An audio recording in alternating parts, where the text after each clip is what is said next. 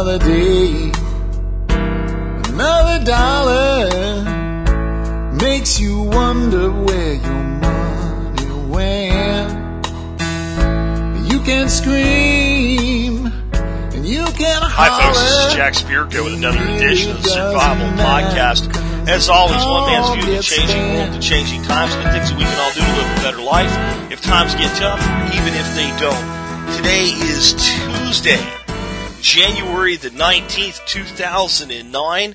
This is going to be episode 359 of the Survival Podcast, and today's going to be kind of a hodgepodge on growing things. We're going to be talking about basic gardening, we're going to talk about permaculture, we're going to talk about greenhouses, I'm going to talk to you about some maybe some plant species that you maybe haven't considered before, um, just all kinds of stuff like that. And I'm going to tell you really why I think it's important that you partake in some level. So that's why I'm going to do kind of a, a hodgepodge today, kind of a, you know, not just a permaculture thing and tree canopies and not just a garden thing and not just a greenhouse, kind of mixing it together, just some different thoughts on all of it. So you can kind of pick and choose where if you haven't gotten started yet, you want to start. And if you have gotten started, where you're going to go next. What are you going to do next to improve the efficiency of your system? So that's going to be today's show. Before that, though, I'm going to knock out the housekeeping like I always do. Start with our sponsors of the day. Sponsor of the day number one, Safe Castle Royal. Um, now that I'm serving on their advisory team, I felt kind of a, a need to buy stuff from them more often, just to check them out and see how they do uh, beyond what I had already been purchasing for them. So I've put in like four orders with Safe Castle in the past week and a half for different things. I just uh, actually my latest purchase from them. I have a dehydrator, but I decided to to step up and get a really good dehydrator. So I just ordered the Excalibur from them, and I'll be doing some videos on dehydration uh, as a storage method in the future with that product. And all I can say out of Vic and his guys is they take excellent care of you. The order goes in, the order gets processed, the order gets shipped. You get a tracking number, and it shows up. And what I really liked is I ordered some stuff. I ordered some Yoder's bacon and. Uh, uh, a vacuum sealer and an Optimus Crux cooking system from them. Well, they had the Crux and the uh, the vacuum sealer in stock, so they part, did a partial shipment. Uh, some people don't like partial shipments. I like it because at least I get some of what I've ordered now. The other thing is you have to understand that costs the, the supplier more, so they're really going out of their way if they do a partial shipment because they have to now pay shipping charges twice. Uh, so I thought what they did was great. Great sponsor. Uh, check them out. Uh, next sponsor of the day is the Berkey guy. Uh, look, guys, if you don't have water, you don't have anything. Water is life. Uh, we're going to talk a little bit about water today, but mostly water for your plants. Now, your plants, you can get water that's uh, that if you drink it would make you sick. You can put it on your plants, and that's okay. But you have to have clean, pure water to drink. Uh, Berkey water filters are probably the best in the industry uh, for for everything from shit at the fan to day to day use. Check them out. Remember, if you're an MSB member now, when you order from the Berkey guy, there's a code in your members area to get a free Berkey Sport water bottle. Uh, so check that out as well. With that, we've got the sponsors of the day wrapped up. Let's move on from there, and uh, let's uh, let's chat just a second about the forum today. I'm not going to go too long on it, but I just want you to understand how many people there are there that want to help you learn more about everything that you possibly want to know about self-sufficiency, self-reliance, preparedness, and disaster planning. There's thousands. There's thousands and thousands of people there that want to help you. And they actually want to help you. That's why most of them are there. That's why most of them do what they do. And we have a terrific staff of moderators over there. I don't mention it often enough. I should thank those guys because they do a great service to keep that forum running. I didn't want to do a forum. It would have been a huge mistake but a few people that were really, really avid listeners to the show said, "Hey, look, set it up. We'll help you." And uh, it grew from there to an amazing team. And those moderators, sometimes you may bump heads with them, but it's only because they're enforcing the rules, and we enforce the same rules for everybody. That's made the forum what it is. Please get involved with the forum. Check out the gear shop. Uh, we have shirts, hats, challenge coins, all kinds of cool stuff. Some new cool ideas that'll be coming. Remember, they have a, uh, a board on the forum as well. Where you, if you want a TSP gear item, uh, if you have an idea, tell us, and we'll look at maybe putting it together for you uh, within you know whatever reason and resources are available to do it. So with, with that, uh, we'll go ahead and start the show after one last thing, and that is please consider joining the member support brigade if you haven't done so. Um, it's fifty dollars a year or five dollars a month. And I'm going to tell you now, if you're thinking about joining the monthly at five bucks, I might do it soon if I were you. I, I might do something I, I never intended on doing, but as I just look at the numbers and the way things work out, I might raise the monthly. This won't affect anybody who's already a member. This would be for new members to six bucks because there's minimum charges to take a charge on PayPal, and um, you get killed on the five dollars. You really do. You, you lose twenty five percent uh, of it back in fees. So I might raise the monthly to six bucks in the next month or so. So if you've been kicking around the idea of just doing a monthly, you, you might want to do it that way. Uh, the other thing is there's, other, there's always going to be two other options. That's four times a year at 15 bucks or twice a year at 30. You don't get the discount you do with annual, but I won't raise those. There's no need to raise those. Most people don't use them, but it doesn't hurt me to have them available. So just wanted you to know that. But I'll tell you what, you're going to get a re, you're going to get a, uh, a return of your investment on the MSB. It's more than just supporting the show at 20 cents an episode now. Uh, the discounts are extensive. Um, that's all I have to say on the Members Brigade today. Let's move on. Let's start talking about the show. Let's see if I can give you that 20 cents of value today. Let's start talking about growing and producing your own food.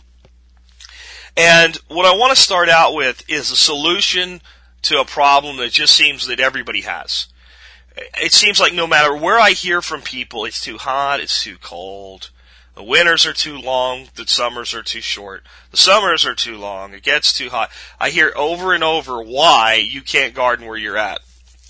And some of the complaints are just a lack of knowledge. You haven't learned how to grow in your environment yet.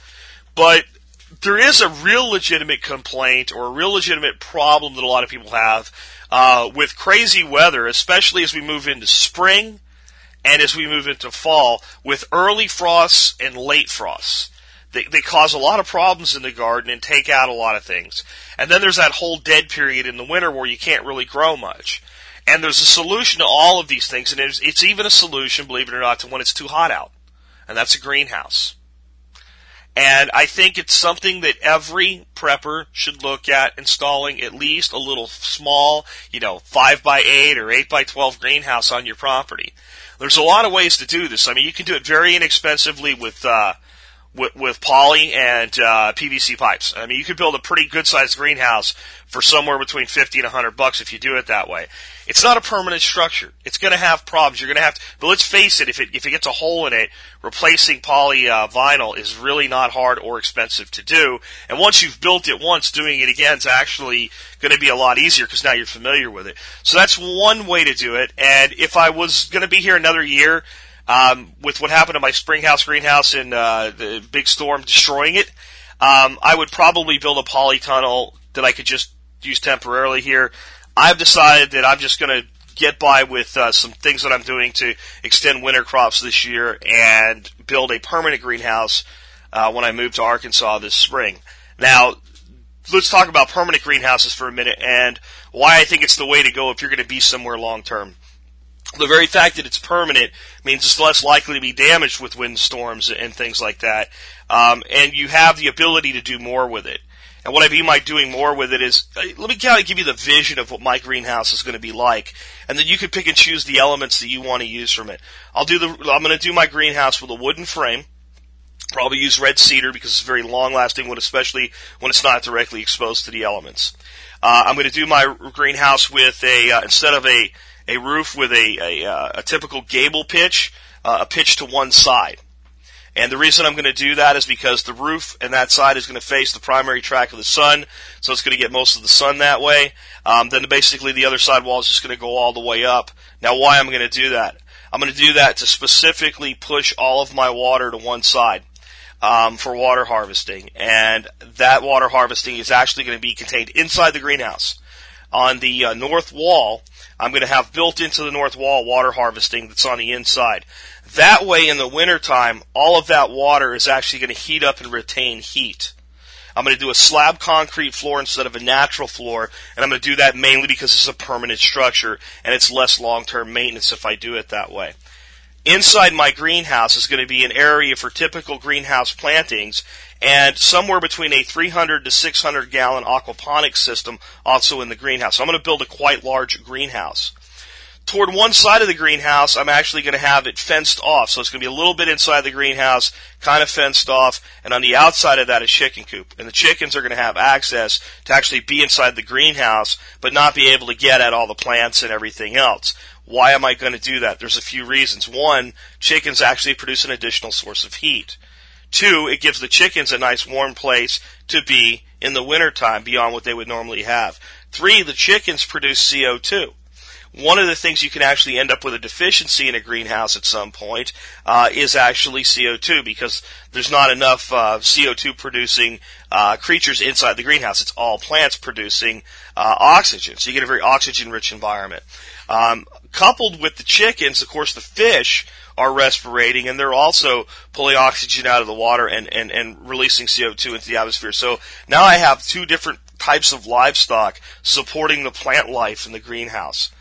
Uh, big thing though is the water harvesting. I'm also going to run a very um, simple solar system uh, within the greenhouse that, that is going to run the pumps for the aquaponics system and going to run uh, automated venting for the greenhouse so that once the greenhouse reaches a certain temperature, there'll be a couple little vents, and these are off the shelf products that you can buy from a lot of garden stores.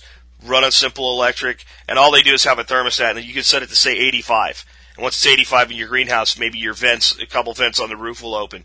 So you start to look at a greenhouse now and you start to see there can be so much more than just a place to start seeds. What we have and what I've just described is a self-sufficient system that produces fish, plants, chicken, eggs, manure, compost, organic matter. And with a little bit of innovation, you can even grow a lot of the food that the fish and the chickens can use in your greenhouse. So we can grow certain things in our greenhouse and our aquaponic system that are specifically for the chickens or for the fish. We can bring in an extra tank and we can grow duckweed and we can harvest it all through the summer. It grows like crazy, store it in the freezer, and then if the fish we're growing is tilapia, we have food for the fish. So now just with a greenhouse, just, and this is to be a sizable greenhouse, but not that big and not that tough of a project because building a greenhouse is a lot easier than building even a shed. Putting up greenhouse panels is pretty simplistic. So that's great and that helps you deal with the, the cold uh, air uh, in the wintertime. But how does a greenhouse help you in the summer? Well, simply by covering, venting it, completely opening all your vents, and I'm going to actually build mine so that the walls on the sides have the ability to kind of come out and raise up so we can completely open the underneath to allow airflow throughout it. All you do then is drape shade cloth over the top of your greenhouse and bring down the, the solar effect of the solar gain, and you actually create a nice little haven environment in your hotter parts of the year. You can also do things such as build your greenhouse so that it will really get the sun hitting it hard all day long okay, in your low uh, sun altitude times in the in the springtime and in the the uh, wintertime. But then have you know build it within your your tree systems or your vining systems, especially with deciduous trees that lose their leaves, right, in the winter, so that opens it up for full exposure to the sun, but put it in a place that in the middle of the summer, when all the leaves are on the trees and the sun is higher, that it's actually shaded. And now we have a greenhouse that allows filtered light in. We can use net shading if we need a little bit more. And we can take our tender crops that won't do well outside and we can bring in things like lettuces and spinaches that, that don't do well in the summertime and we can grow them in our greenhouse. And then as the, the season begins to turn, we can close it all back down and go to wintertime operations. So that's a greenhouse. Just a greenhouse. Now, people would say, so if you're going to do aquaponics, right, fish and, and a system like that, are you going to have regular plants in your greenhouse as well, in dirt? Absolutely. I'm going to plan on building it big enough to kind of have it sectioned off to like, this is, this side is the aquaponics side and this side is the regular side. You might say, well, why would you do that? Well, I want to use one structure, not just to grow food, but to start plants that will actually be planted out on the property outside of that aquaponic system. And I also want to use that space in the wintertime to be able to bring in things like citrus plants and all that are in fairly large pots on casters that would normally actually be set out in the uh, in the environment. So My plan is to be able to take my citrus trees instead of having like four of them sitting on a porch, uh, which a lot of people do, is actually put them out where they would go uh, in the environment if I lived in an environment that supported them all year, and only pull them out of that environment at a time of the year uh, when they would be damaged. So even in the wintertime, if I know I've got a good week of, of weather that they can handle, they'll come back out of that greenhouse and go back to their location. So that should allow us more flexibility that way. Um, in addition to that, you know, it also gives us the ability to do things like have four or five uh, pepper plants that every year we carry through the winter. I don't think most people realize this, but pepper plants are generally perennials. And um, what that means is that if you live in the right environment, a pepper plant will just get bigger and bigger and produce peppers for years and years. They're actually fairly long lived. Um, you can easily take pepper plants five seasons or longer. And uh, I don't think most people realize that because obviously the first time you touch a pepper plant with frost, it dies. Well, these environments that we live in, these temperate climates we live in, are not the native habitat of peppers. That's that's why they, they you know they they have a part of the time of the year where they die here because they don't grow here. That's why you seldom would see a place where peppers come back every year on their own. They grow as an annual because they're not adapted for reproduction in our temperate climates. But if we put them in a nice pot and we take good care of them, we can start our spring with new fresh peppers right away instead of waiting for those little bitty plants to grow. So a greenhouse gives us all that flexibility. Now you might look at that and go, Jack, if you can do all that with a greenhouse, why bother with the rest of the, why not just plant big ass trees, nuts and fruits and whatever on the rest of the property and just let it go and let it be what it is? Well, it's not completely far off of what we're going to do. We're definitely going to dedicate most of the rest of our land to producing things like uh, fruits, nuts, and berries, trees, vines, and bushes. That's that's where most of that's going to go. But we're still going to do some annual vegetable gardening for a variety of reasons. One, as good as aquaponic grown vegetables are, I have an affinity for things that grow in the earth, so I just want some of my food to come from the dirt. Uh, additionally, if we grow some of our food, especially during the summer, out on the property, it opens up the ability for us to grow more food in the aquaponics system for the fish and for the chickens.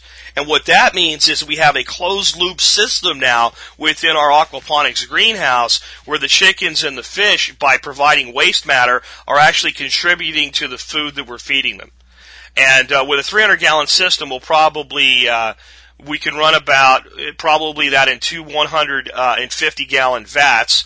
Uh, you can easily run a tilapia a gallon. They're just a crazy, uh, insane density you can grow them at. But if we grow them at about 100, uh, we'll be able to uh, to bring a harvest of fish in and kind of stagger the harvest. And that's why I'm actually thinking about upping it to maybe a 600 gallon uh, system uh, with uh, two 300 gallon divided tanks is kind of how I'm thinking about doing that so that I can have four ages of tilapia at any one time.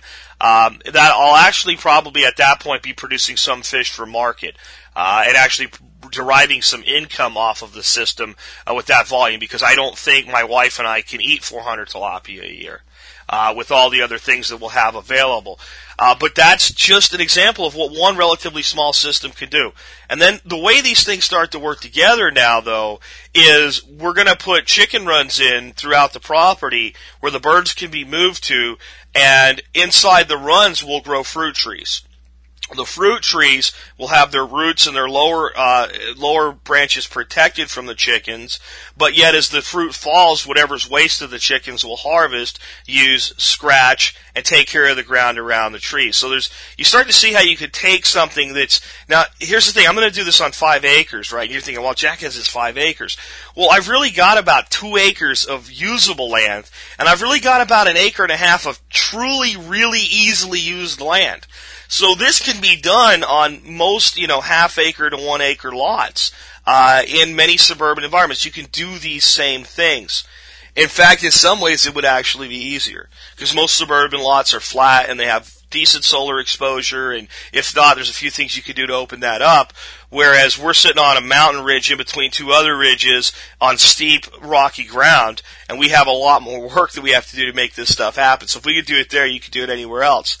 Some of the other things I'd like to talk to you though about though are, you know, the fruits, the trees, the bushes, the vines, and things like that. There's no better return of investment than that. The thing about gardening, and I, I don't want to put this the wrong way because I love to garden. I'm going to garden every year until I'm too old to do it anymore. When I, when, and in fact, by the time I'm too old to garden, I'm probably ready for the box you know, when I can at least, you know, kind of mosey out there, even if it takes me half a day to get there and pull a weed or two and eat a tomato, I, I don't know if I'm going to want to even be here anymore at that point in my life. Um, it, it, let's not get a downer, but the, the thing about gardening is it is work and it's, it's ongoing work. It's continuous work. Even, even in a permaculture system and a heavy mulch and good soil, you have to go out and you have to plant and you have to harvest and you have to plant and you have to harvest, you have to plant where when you deal with perennials for your environment, your climate, where uh, they'll continue to produce for you, even perennials that need the greenhouse for part of the year that you move in. Okay, you harvest, and it just does what it does. And eventually, you might move it to a greenhouse for a few weeks, and you move it back out. But you don't have to plant again. You don't have to worry about the plant failing again. Once it's established, right, it becomes a food production machine. So some of the things I want to talk to you about are maybe some of the uh, the plants today that you might not have ever considered um, growing in your environment, and maybe some things that you didn't think you could.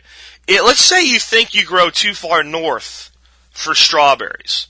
Strawberries, most strawberries are generally hardy to about zone 5. And even at zone 5, you start to have problems in the northern parts of the zone 5 as you start to get close to zone 4. Uh, a lot of times even in zone 5, they, you know, they'll grow, they'll survive, but they don't thrive. They don't produce a lot. Well, you can grow them in your aquaponics system. Strawberries are dynamite in an aquaponics system. Now we have an aquaponics plant that's a perennial that we just pick berries from right? But we got a limited space there. Maybe you can put a tower in and, and do part of your drainage through it. But wouldn't it be nice if you live somewhere in really cold climates, the colder parts of Zone 5, Zone 4, Zone 3, to be able to grow a, grow a strawberry? They're called alpine strawberries.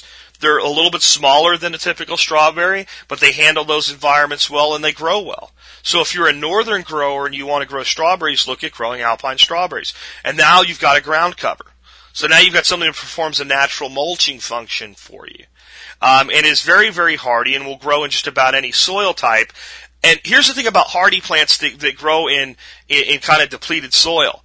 That means they don't need a lot. So if you enhance the soil where they're growing and companion plant them, they leave a lot behind for a plant that maybe needs it a little bit more. So that was one of the things I wanted to talk to you just briefly today about, you know, alpine strawberries and considering those if you're a northern grower. Let's look at something else. I mean, one of the things that I see every time I look at all these great permaculture videos, and these guys are bouncing around the subtropics and the tropics, you know, climates in India, in the tropical regions of Australia, and uh, Thailand, and in the Orient, and in Hawaii. It seems where these guys are always in this equatorial belt region where they don't have to worry about things freezing, right?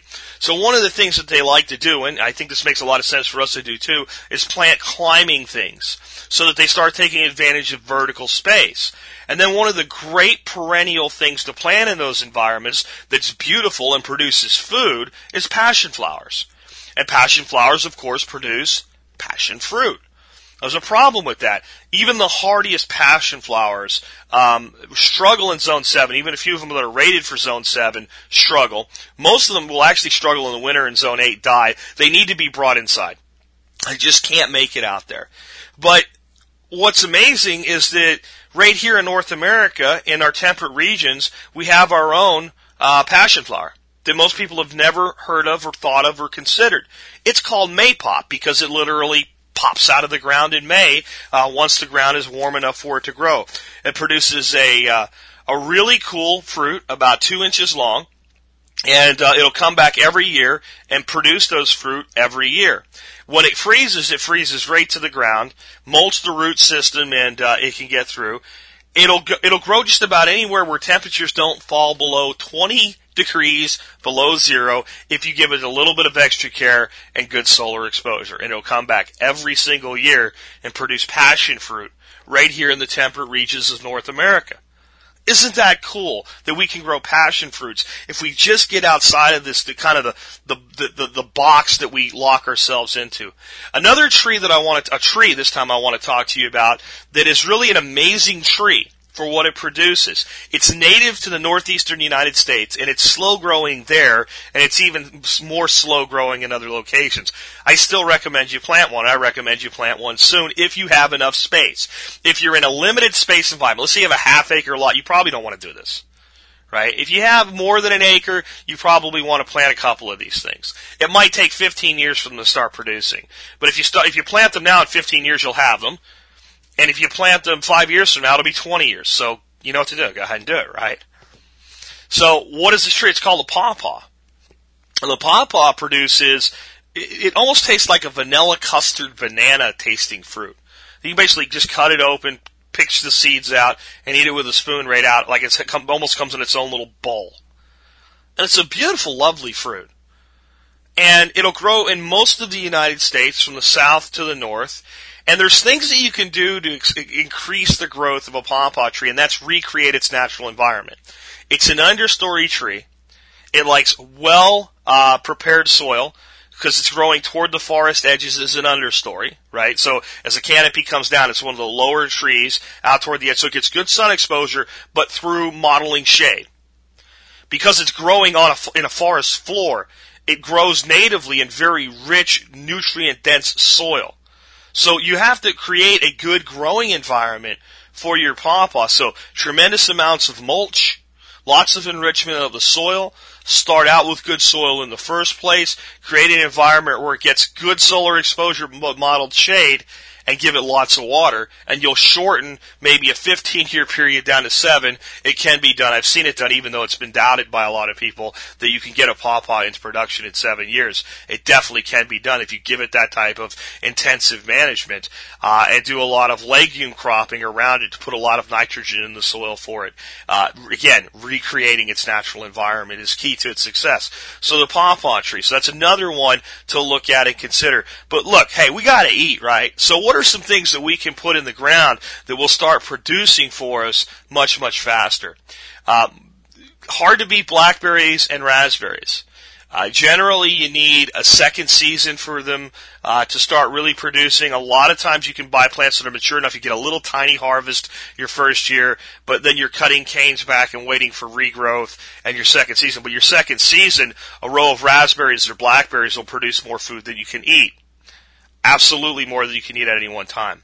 Um, I'm a little bit hesitant to plant any blackberries uh, in a lot of the places in the South, though, because with a little bit of detective work, you can probably find massive numbers of wild blackberries somewhere near you, anywhere from Texas to Florida and up and through the Carolinas. Uh, when I was a kid in Florida, one of our, of our, favorite activities when we were kids is as the blackberries would start to come into fruiting, as we would just walk the roads and wherever there was little brambles and stuff like that, there'd be blackberries, and we could fill up a couple gallons of blackberries relatively easily uh, just walking around uh, uh, Jacksonville, Florida area. Uh, when I moved to Pennsylvania later, just before I started my high school years, uh, didn't have blackberries like that. Then we had strawberries and blueberries. So I guess that's my other point. It's not just what can you grow, but what's already growing in your area. Now, you have to look at that one and you have to make kind of an informed and enlightened decision. If blackberries grow native in your environment and they're out there and you can go pick them, it may still be a good idea to plant them. Because if they grow natively, they'll probably grow even better if you take kind of an enhanced variety and give it some TLC and tender loving care. The reason I'm hesitant to do is they're already on my property. The native plant is already there. So there's certain areas we may just clear out and mulch the heck out of. We've done this in areas, and that's another thing you need to look at. What's already growing there that's edible? Can you enhance the environment for it?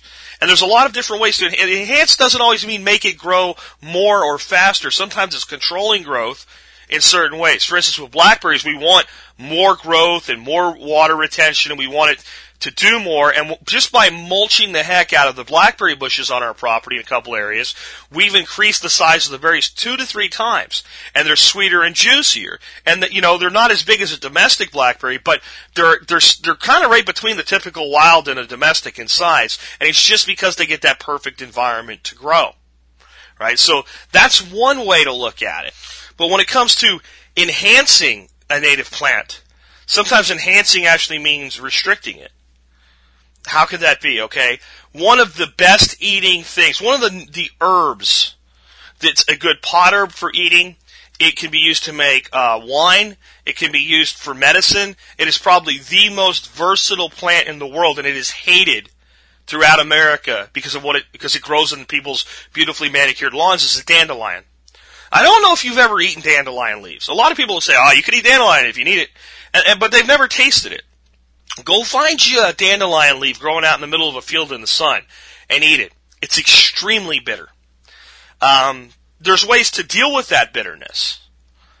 Uh, such as you can boil the greens a few times and you end up with, you know, dropping the water out and then boiling it a second time and then eating it and you get a, a fairly good cooked green and it's, it's, it's not bad. It's a lot like your typical southern cooked greens like collards or whatever once they've been boiled. But I'm not a big fan of greens that have been cooked down and are kind of that, that squishy, uh, kind of like the spinach kids always hated to eat as a kid because instead of putting the spinach in a salad, mom and dad gave them frozen cooked spinach and they didn't like it, right? So I'm not a big fan of that type of texture. I'll eat it if I have to. I'll eat it once in a while just because, but I much prefer greens to be fresh. So how do we get dandelion greens to taste good fresh? Well, we shade them so they get very little sunlight, just enough to grow, and we pick the leaves when they're small. And if we do that and we mix them in with other greens so their bitterness is counteracted with something else that's a little bit sweet, we end up with a very nutritious source of, of vitamins and minerals and food and fiber that's palatable because we've changed the environment just a little bit. So as you can see, if we start ta- as we start talking today with a greenhouse and some of these exotic things, and we're moving back to natives, what we're able to do is go into any environment, and if we'll observe and interact, which is the first principle when it comes to active permaculture, when we actually start doing things, we go, okay, well, we know the care of the planet, care of the earth, care of people, return of service. Those are the, the, the kind of the the uh, the ethics ethical principles.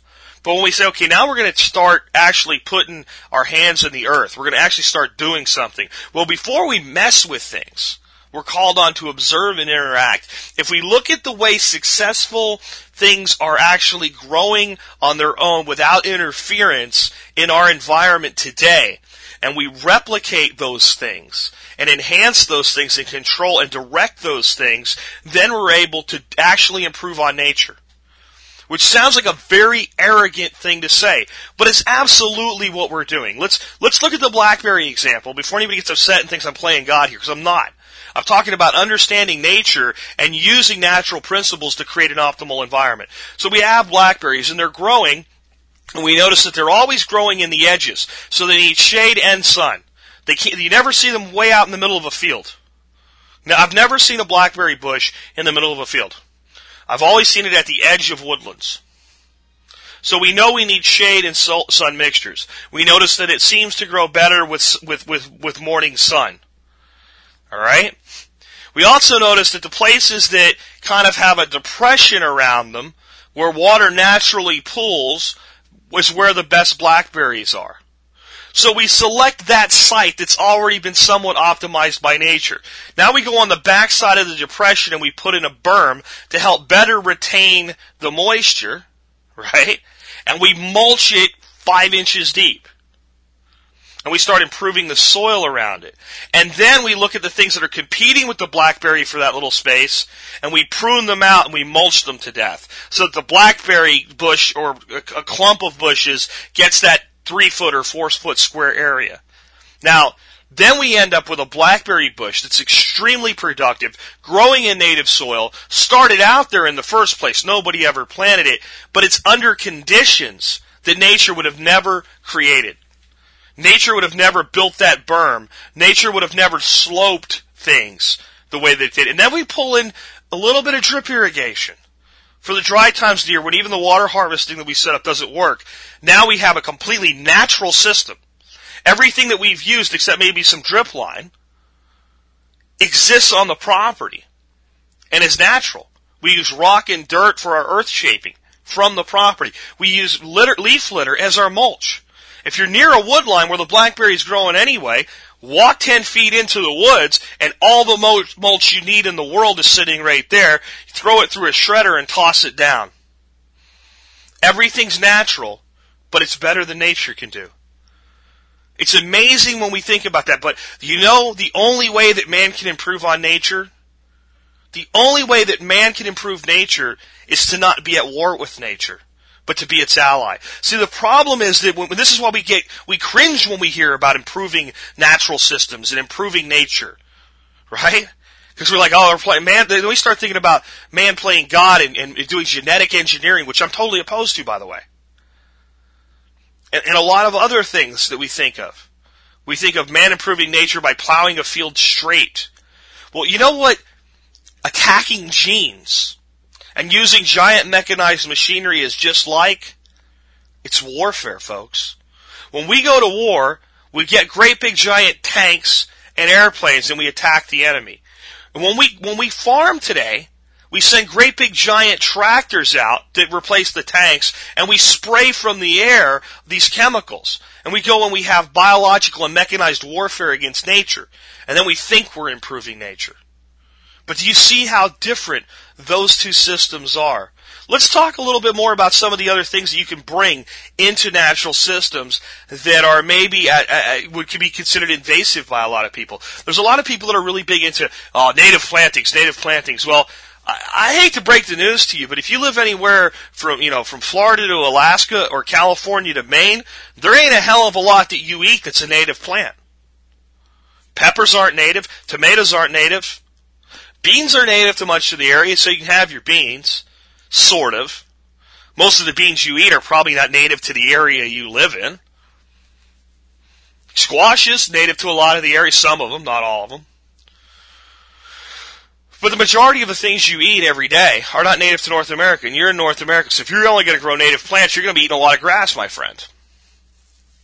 So, I'm fine with bringing in outside species.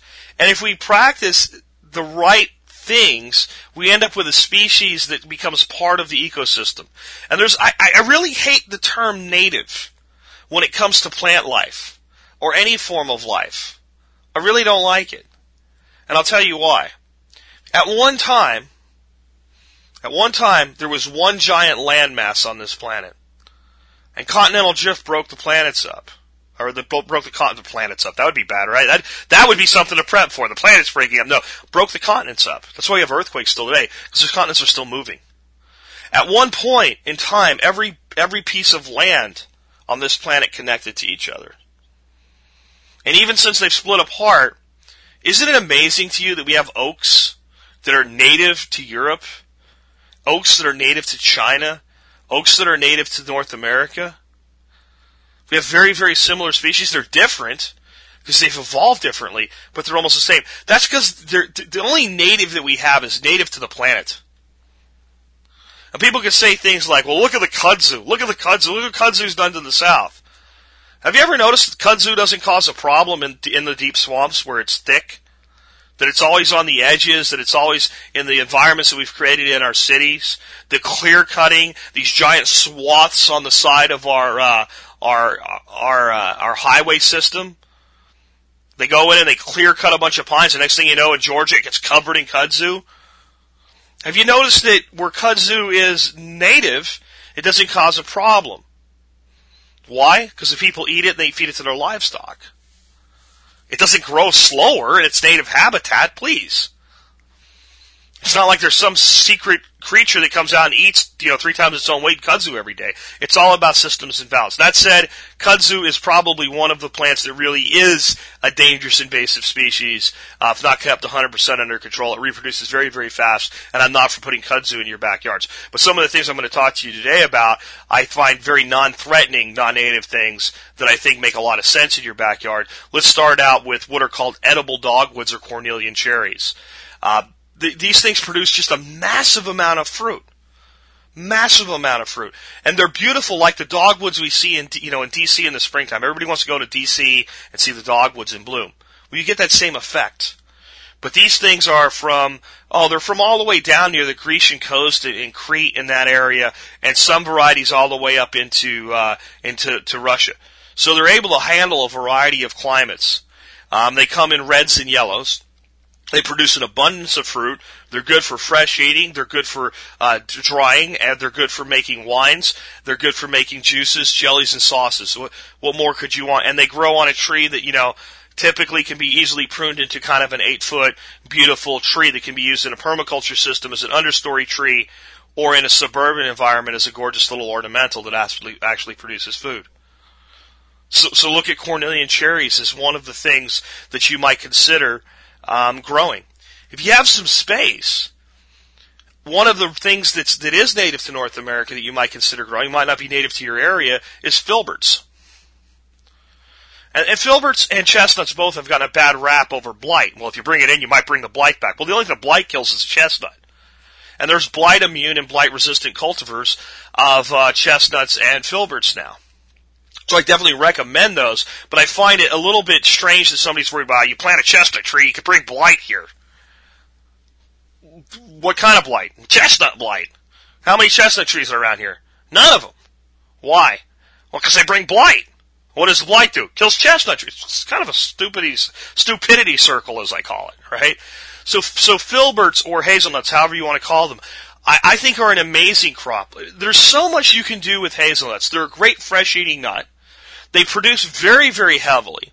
Um, if you start them, they'll start to spread uh, through their root system over time, and you end up with you end up with like a huge long hedge. You can put them all the way along a fence row, and actually make a natural fence with them uh, if you wanted to, or use them to kind of cover up uh, a, a man-made fence if you grow enough of them, the squirrels are going to take their share, but fine. Shoot a few squirrels, throw them in the pot. You've got kind of a symbiotic relationship there, and you're still going to have an abundance to harvest for yourself. Deer will take them too, but they, they, they generally, deer don't generally eat hazelnut leaves. They, they eat the nuts, right? So they're not, uh, it's a, it's a crop that's highly deer resistant until harvest time. So you only have a limited time of the year that you really have to protect them.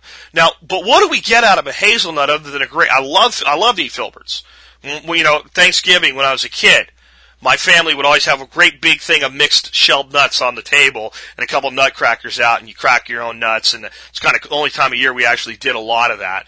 Um, and then walnuts and pecans and all. Man, I would eat every filbert out of that pile.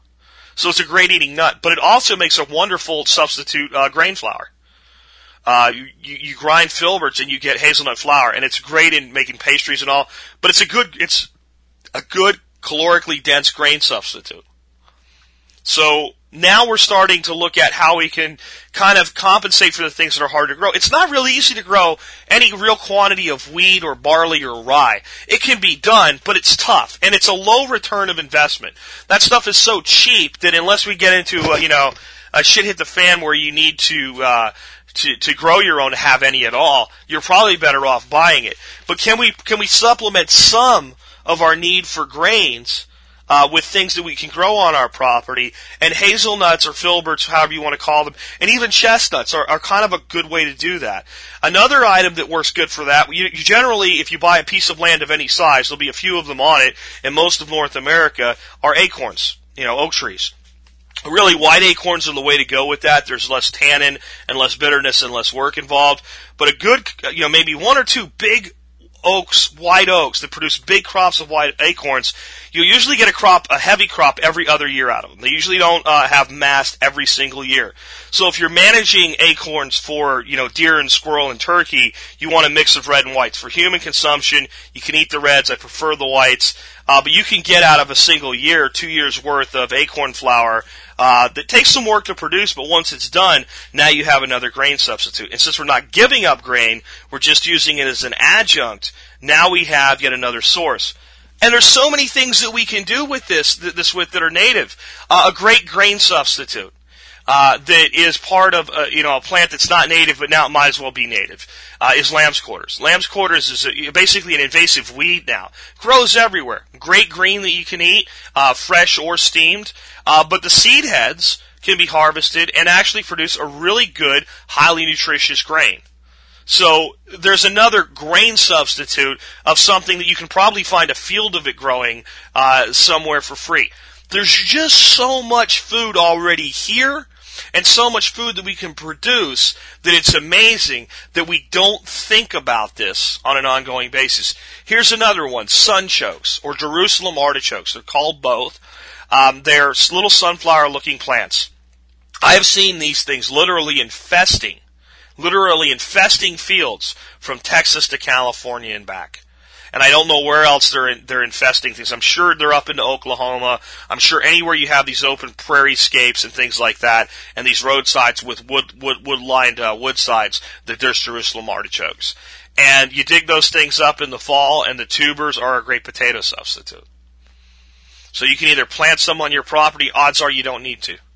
Odds are this is a plant that you could find in a wild environment, and odds are if you went out and found a, like a, a farm somewhere where the guy has a little bit of untended land and those things grow, and said, "Hey, can I come here in November and dig up some tubers from these things every year?" The guy'd say, "I could care less. Go ahead."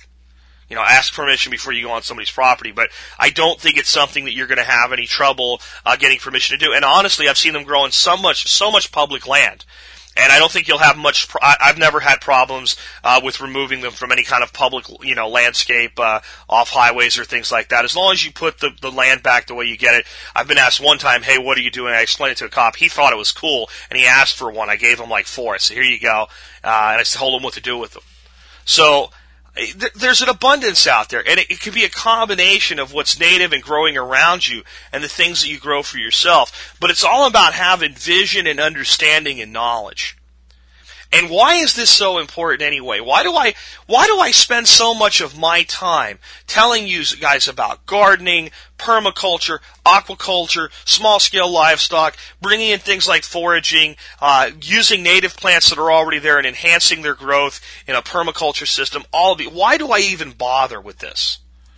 Well, I talk about it and I do it and I explain it and I teach about it and I demonstrate it I do all these things because I want more for you out of a prepping lifestyle than just insurance. Let, let's be honest for a second. Wouldn't it be easier if I just said, look, you want to be prepared, you need to save up about $5,000. Take that $5,000 and go buy these things. And we invested it all in long-term storage. We put a lot into things that were extreme long-term, last resort storage, like wheat and barley and rice. And with some wheat and barley and rice, and then some things that are a little bit more palatable, long-term storage like Mountain House and things like that. Did a little bit of our own preparation and uh, production of long-term storables. Learned how to use them invested in some a, couple good guns, not really expensive guns, but good guns for self defense, and just put all that stuff in, a place as something to cook with, and some emergency supplies, and said, okay, about five grand will get you ninety percent of where you need to be, and then over the next few years, add a few thousand dollars worth more, worth more in supplies, and every once in a while, take some of that food and rotate it and keep replacing it, and that's it, and that's how to do that. Now let's talk about tactical stuff and things like that. Wouldn't that be an easier solution? The answer is it absolutely is not an easier solution. Because what it does is it frees you to just live life like everybody else around you and know that if things go wrong, well, you have plan B. Problem with that is that often it will lead you into having worse behavior than those around you when it comes to debt when it comes to spending and when it comes to lifestyle because you're thinking, hey, if everything blows up, I'm okay. If everything doesn't blow up, I'll just live like the rest of these jackasses. And that's a hard life. It's a hard life because it's a life that is, is honestly a form of slavery. This nation, I've said it before, is enslaved by debt. We are under the chains of debt.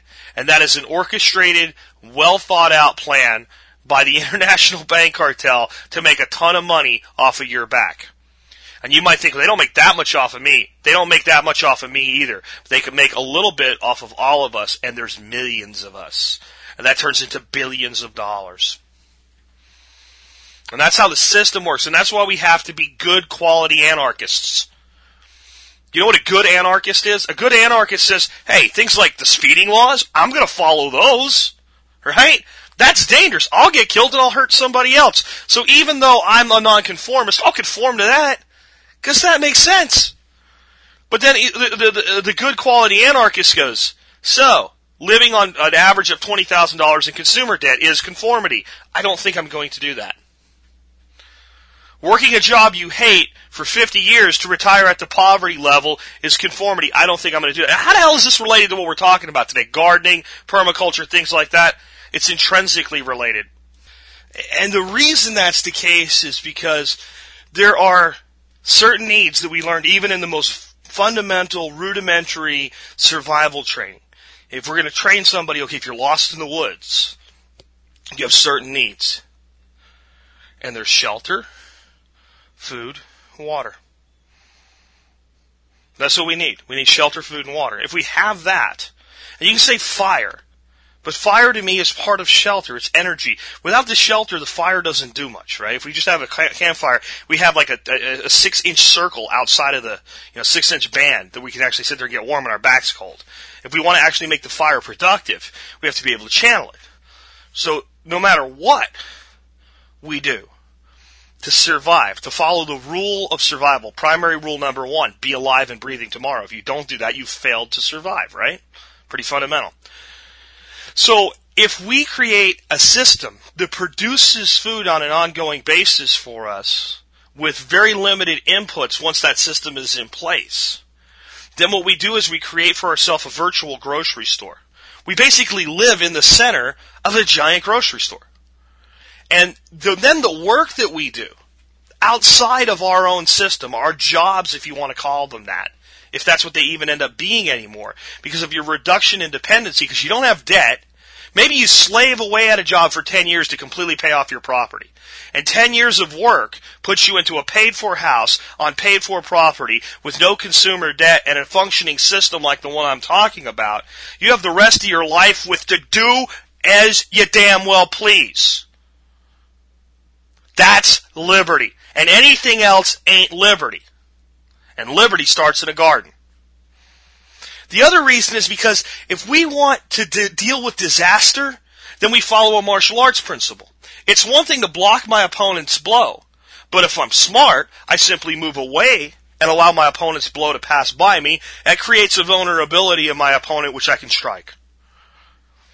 Well, if we want to avert disasters, instead of getting out of the way, what we actually need to do is preempt them.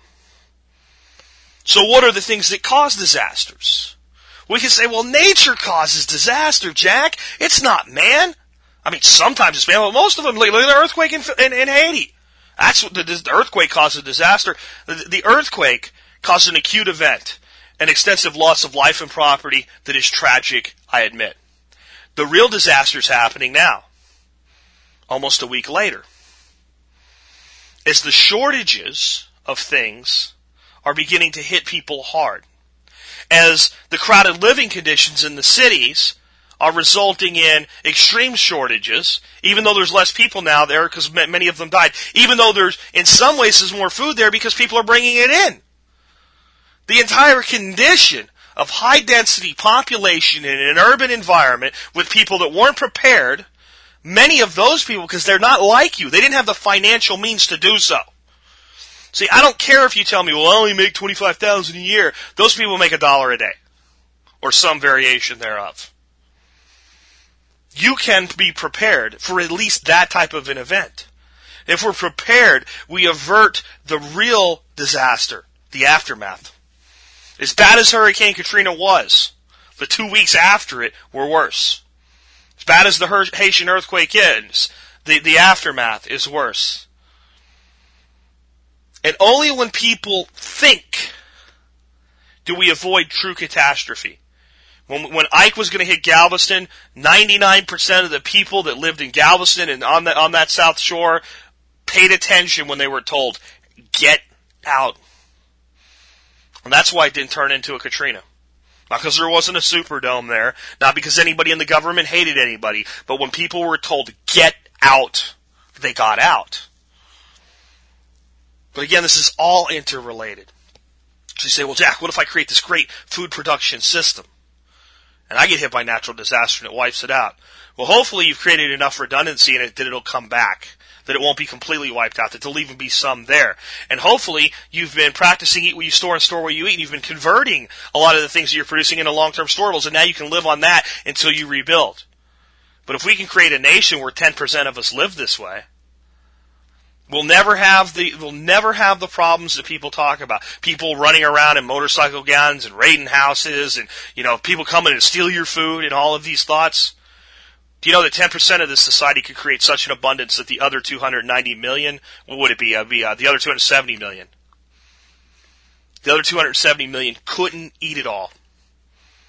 If we really work at this, and I'm not saying you have to be somebody that's producing that much, but if you do a little bit, and we, we actually create a counterculture revolution built around liberty, and we do that through the ability to produce our own food, we can get to a point where this nation is self-sufficient with food again. Do you know that this nation used to be touted as the nation that fed the world? Not that we led the world, we fed the world. We produced so much food in this nation, so much more than we could consume, that we were an abundant exporter of food. We were a net exporter. And what that meant is if you made a list and said, here's all the food that the United States imported last year, brought in from outside, here's all the food that the United States exported out, the difference in the two would be a positive balance to the exportation meaning we were sending more food to the rest of the world than we were taking in. We were the world's breadbasket. We fed the Soviet Union, our mortal enemy, during the height of the Cold War in the 70s, when they were really down hard due to the weather over there and the failure of their own crops. We fed our enemy at the height of tension with our enemy. That's what this country did. It may be a big reason that we never made the biggest mistake of all during that time. Because there's a certain psychological thing that happens when you feed your enemy. He stops being so much your enemy. That's what we were. And do you know what happened around February of 2008 for the first time in history, and the trend has continued to get worse and worse and worse? The United States switched from being a net exporter of food to being a net importer of food. What that means is we put those same two rows of numbers together and the amount of food coming in is greater than the amount going out. Do you know what that means? That means if right now we shut down all importation of food and shut down all exportation of food and so this nation will feed itself, that we cannot. We can't do it right now. We don't produce enough food to feed our nation anymore. Let's say that again. We do not produce enough food to feed our nation anymore. Now, can you fix that tomorrow? Can you go out there tomorrow and start, yeah, I'm gonna, I'm gonna make up the delta. The 500 billion hectares or whatever the hell it is of wheat. I'm gonna grow all that in my, my backyard behind my swimming pool. No. Can't. But you can start to feed yourself 20% of what you eat.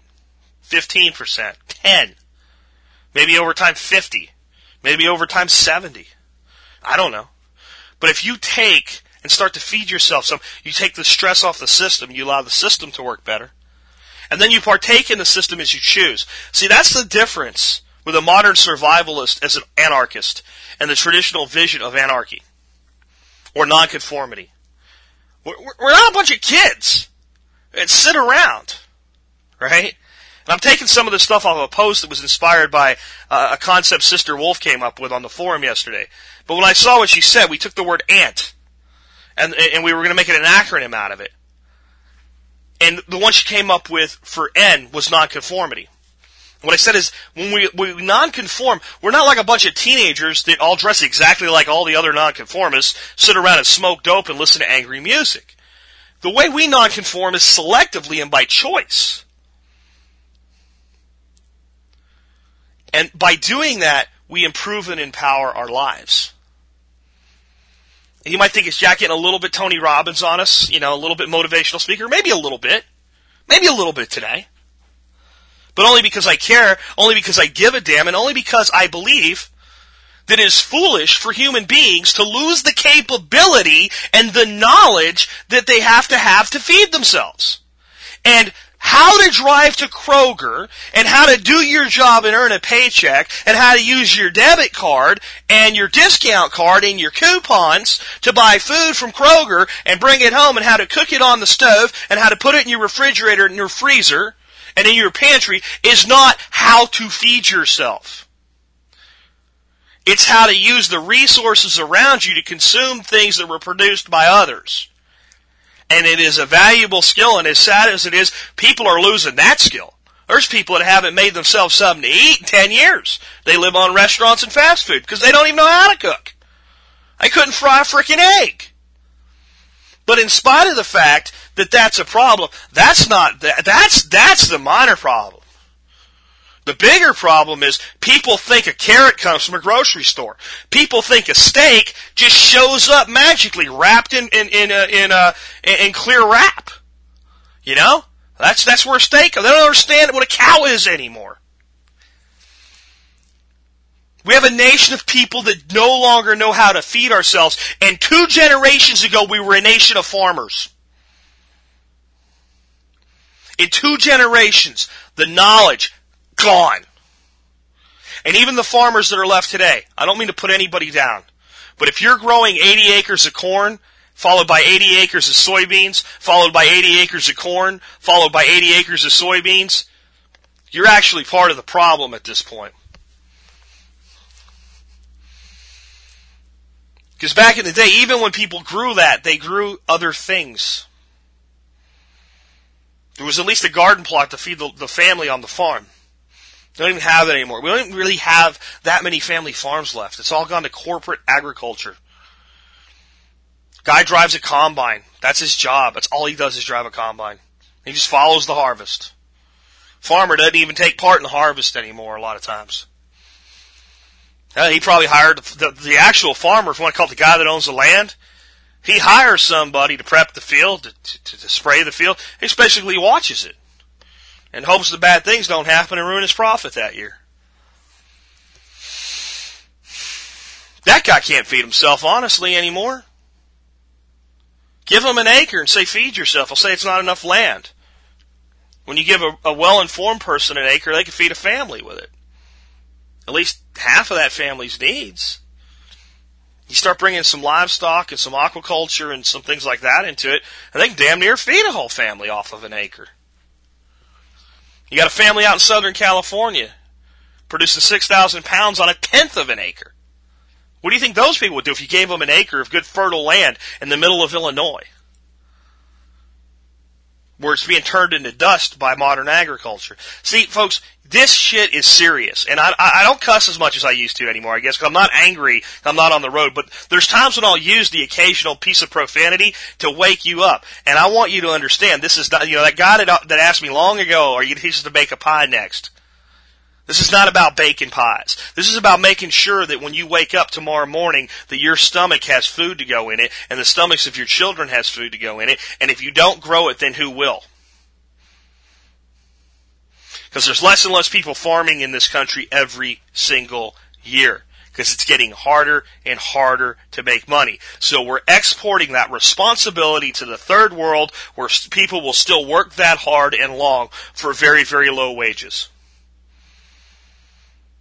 And we're getting everything we can out of the chemical factories we call farms in the United States through mechanization, and if it can't be done that way, then to hell with it. And we have droughts, and we have environmental concerns that are legitimate, and we have environmental concerns that are illegitimate, and both of them, due to reality, and on the other side, overreaction, are causing us to be able to produce less food. So there will be less food produced in the United States next year than this year. And there'll be less the following year. And there will be less the following year. And there will be less the following year. Unless you and people like you and people like me decide, the hell with this, we've had enough, this is something we can do. We can't set up an oil rig in our backyard and start pumping oil out of the ground and change the fact that the United States is a net exporter or net importer of oil. We cannot change that. But I can change the fact that my family is a net importer of food and that my neighborhood is a net importer of food. The hell with my country. I don't mean that in a negative way. I mean, let's be honest, I can't focus on that right now. I as an individual can start out with the people that live under my roof and then the people that I share fence lines with. And if I'll just do that, I can make that one little change. But do you know what I figured out last year? Based on all the emails and all the forum posts and just trying to keep track of it. Do you know how many gardens were created by listeners of the Survival Podcast in 2009? Over 1,000 new gardens from one guy running his mouth into a recorder. I think I've met 10 of those thousand people face to face. You have more influence over your neighbors than I do. Do it by example. Do it by sharing. Learn these techniques. Learn to feed yourself. Because no one cares more about you having a full belly tomorrow than you. Government doesn't really care. They want you to have a full enough belly not to go out into the streets and spill blood. Or not to pull them out of their clown house in DC or your state capital. Their interest in you eating is just that you eat enough that you leave them alone and don't affect the temperature of their swimming pool. And leave them alone so they can continue to draw in big bucks from lobbyists. But if push comes to shove, they'll let you go to the wolves, which will become will be will come right from your fellow man when he's hungry and when his family's hungry. And that's harsh, cold reality. It doesn't have to be. It never has to come to fruition. You don't have to deal with these things if you act. And remember, when I talk about this, I'm never saying don't store food, don't buy food for storage. I just did a whole show about how to do that. But the food production concept merges in together with that to make sure that you can get through the shortfalls and that you minimize those shortfalls in the first place. And above all, that you create liberty for yourself. Give yourself the freedom to have the vision. You live in a home that's paid for. In your backyard is food throughout nine of the 12 months at least, and a little bit that comes out of a greenhouse during the three coldest months of the year. You have a job that you enjoy because you only work when you want to, so you only work about 20 hours a week instead of the standard 60 that most people work now. Cause I'm, I'm sorry, you know what? That hour to two hours you spend in the car every day, you're working because you're not doing what you want to do. The crap you bring home with you, the hour you need to cool off before you can even be part of your family, that's because of your job. So we cut that to a third to what it should be. I think you can work less than 20, honestly, unless you're really passionate about what, what you're doing and you just like it. And how about you give yourself that freedom back? And you have a spouse that does the same thing. Or a partner or a group or whatever your, your lifestyle choice is where you can actually spend time actually doing the things that you love. Instead of believing in the bullshit dream that you've been sold of working until you're 70 years old, getting your golden watch and your pension and all of that's gone. All of that's gone. Nobody gets a pension anymore. Nobody gets a gold watch anymore. No one stays at a company till they're 70, but we're still living by the paradigm. Put all your money in retirement. Put it all in the stock market. Don't worry about it. You won't need it till you're 70 or 60 or 5 or whatever anyway. And you know what? Here's what's funny. You know why you create a system like that? Because you know about 20 to 25% of those people will die and they'll never get the opportunity to actually use that money and it'll get recycled into the society by being handed down to their heirs who did not work for it and won't appreciate it and will piss it away and start the cycle all over again when they hit about 40 and sit down with a financial advisor and realize they need to fi- you know retire someday and another 20 to 25% of that generation will freaking die before they ever get the opportunity to live the dream. And a garden won't guarantee you that you get to live that dream. A system around you of perennial plantings that feeds you throughout your year won't guarantee that you get to live that dream. But it's one positive step in the right direction. And if we ever do have the shit hit the fan, you have an additional support source of food. But I think more importantly, it follows our primary rule. It helps you live that better life if times get tough or even if they don't. That's what it's really all about. Sometimes I look at what I'm doing and I say, is it enough? And I mean everything. I mean, am I doing enough with the show, with the forum, with the stuff that I'm putting together for you guys in my own personal life, with my own food storage? Am I moving fast enough? Am I doing enough? And then I ask myself a simple question. Are you happy? And are you passionate about life? And as long as I answer yes to the two of those questions, I'm happy with what I'm doing. And my answer to that, that question is yes, you're doing enough. Don't do more right now because it will ruin your happiness and it'll ruin your passion. And whenever I answer that with no, I'm kind of miserable right now, then I ask why and I correct that and I move on with my life. But that's what life is supposed to be really all about. We weren't put here on this planet to live in a cubicle to spend what what do most Americans probably spend? Ten hours a week in a metal box? Going down a highway, listening to talk radio or uh, music or whatever, and being angry at the people around us who don't want to be there either. Burning up one of the primary energy sources on the planet so that it's not going to be here in the future. You know, and I don't believe in man-made global warming because of your car. I've said that enough. But it ain't good to have 50 million cars running at one time. That exhaust is not good for us. But yet we keep doing it. Do you know where we spend most of our gasoline? Here's the reality, folks. It is not your car that burns the most gasoline in this country and the most diesel fuel and the most, most of the oil burned in this country is actually burned to produce food. When you add it all up, the trucks that carry the food, the, ch- the planes that carry the food, the tractor that plows the field, the pra- tractor that, plow- that runs the harvester, climate control, when you add it all up, the vast majority of fuel burned by the United States of America is burned in the production of food and the agricultural system.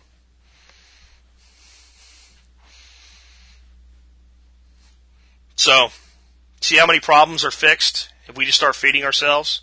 See how many problems are fixed if we just went through North America or went through the United States and just killed one in every ten trees and planted something that produced food where a tree was already growing, a tree that nobody takes care of that's just there.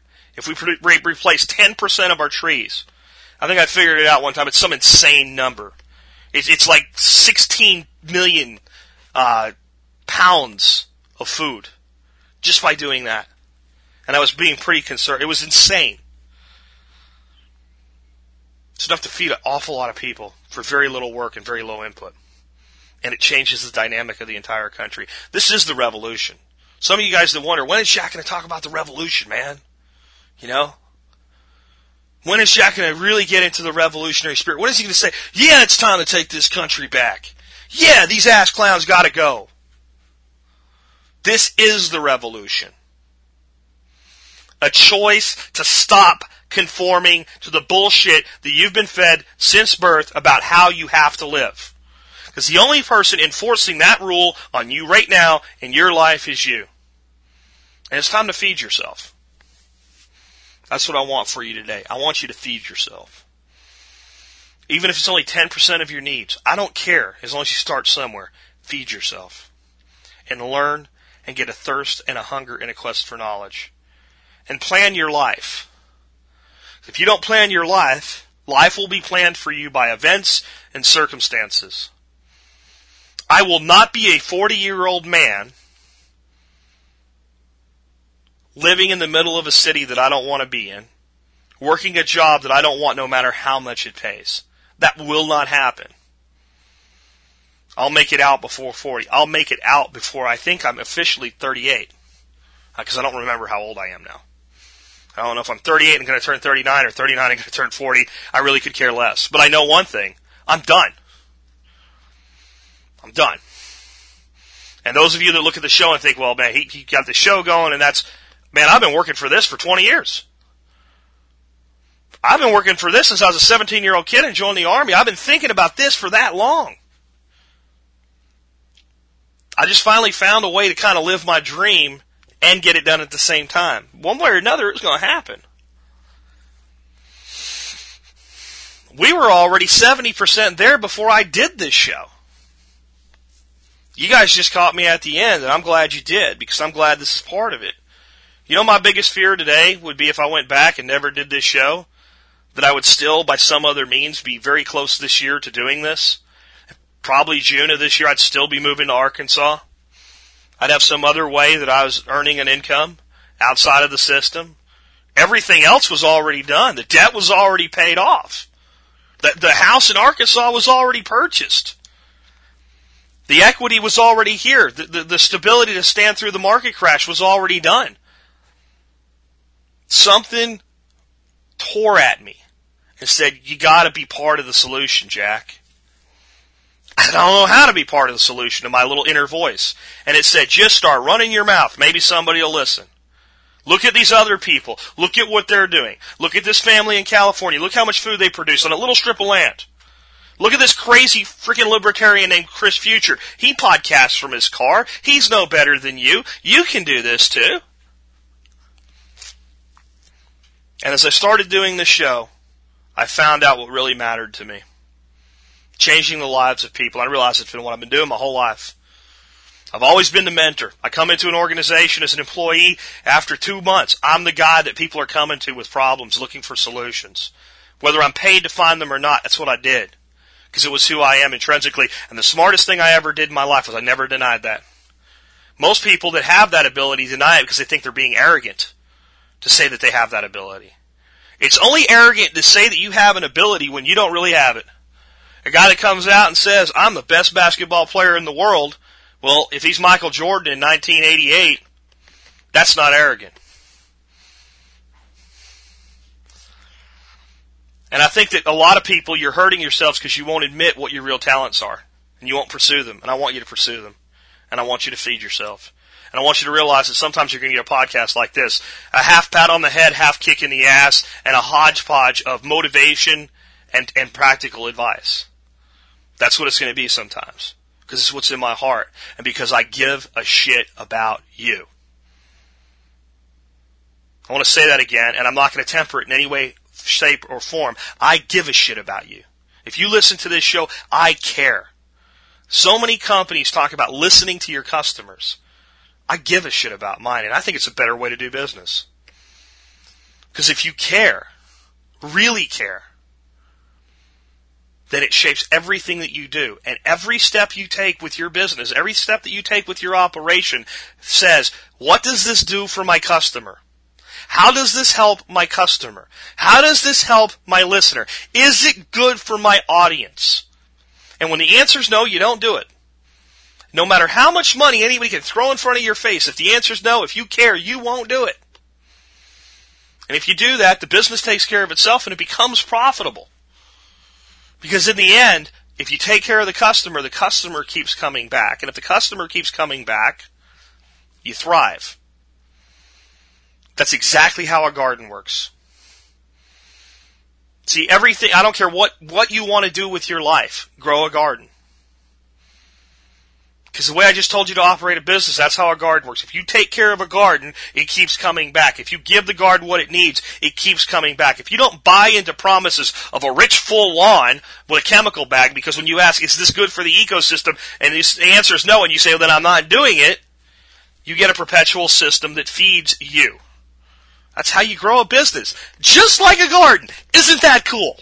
Well, guess what? Anything you want to do successfully in life, draw your own analogies. But put your hands in the soil. Get your kids out there, put their hands in the soil. Learn to feed yourself.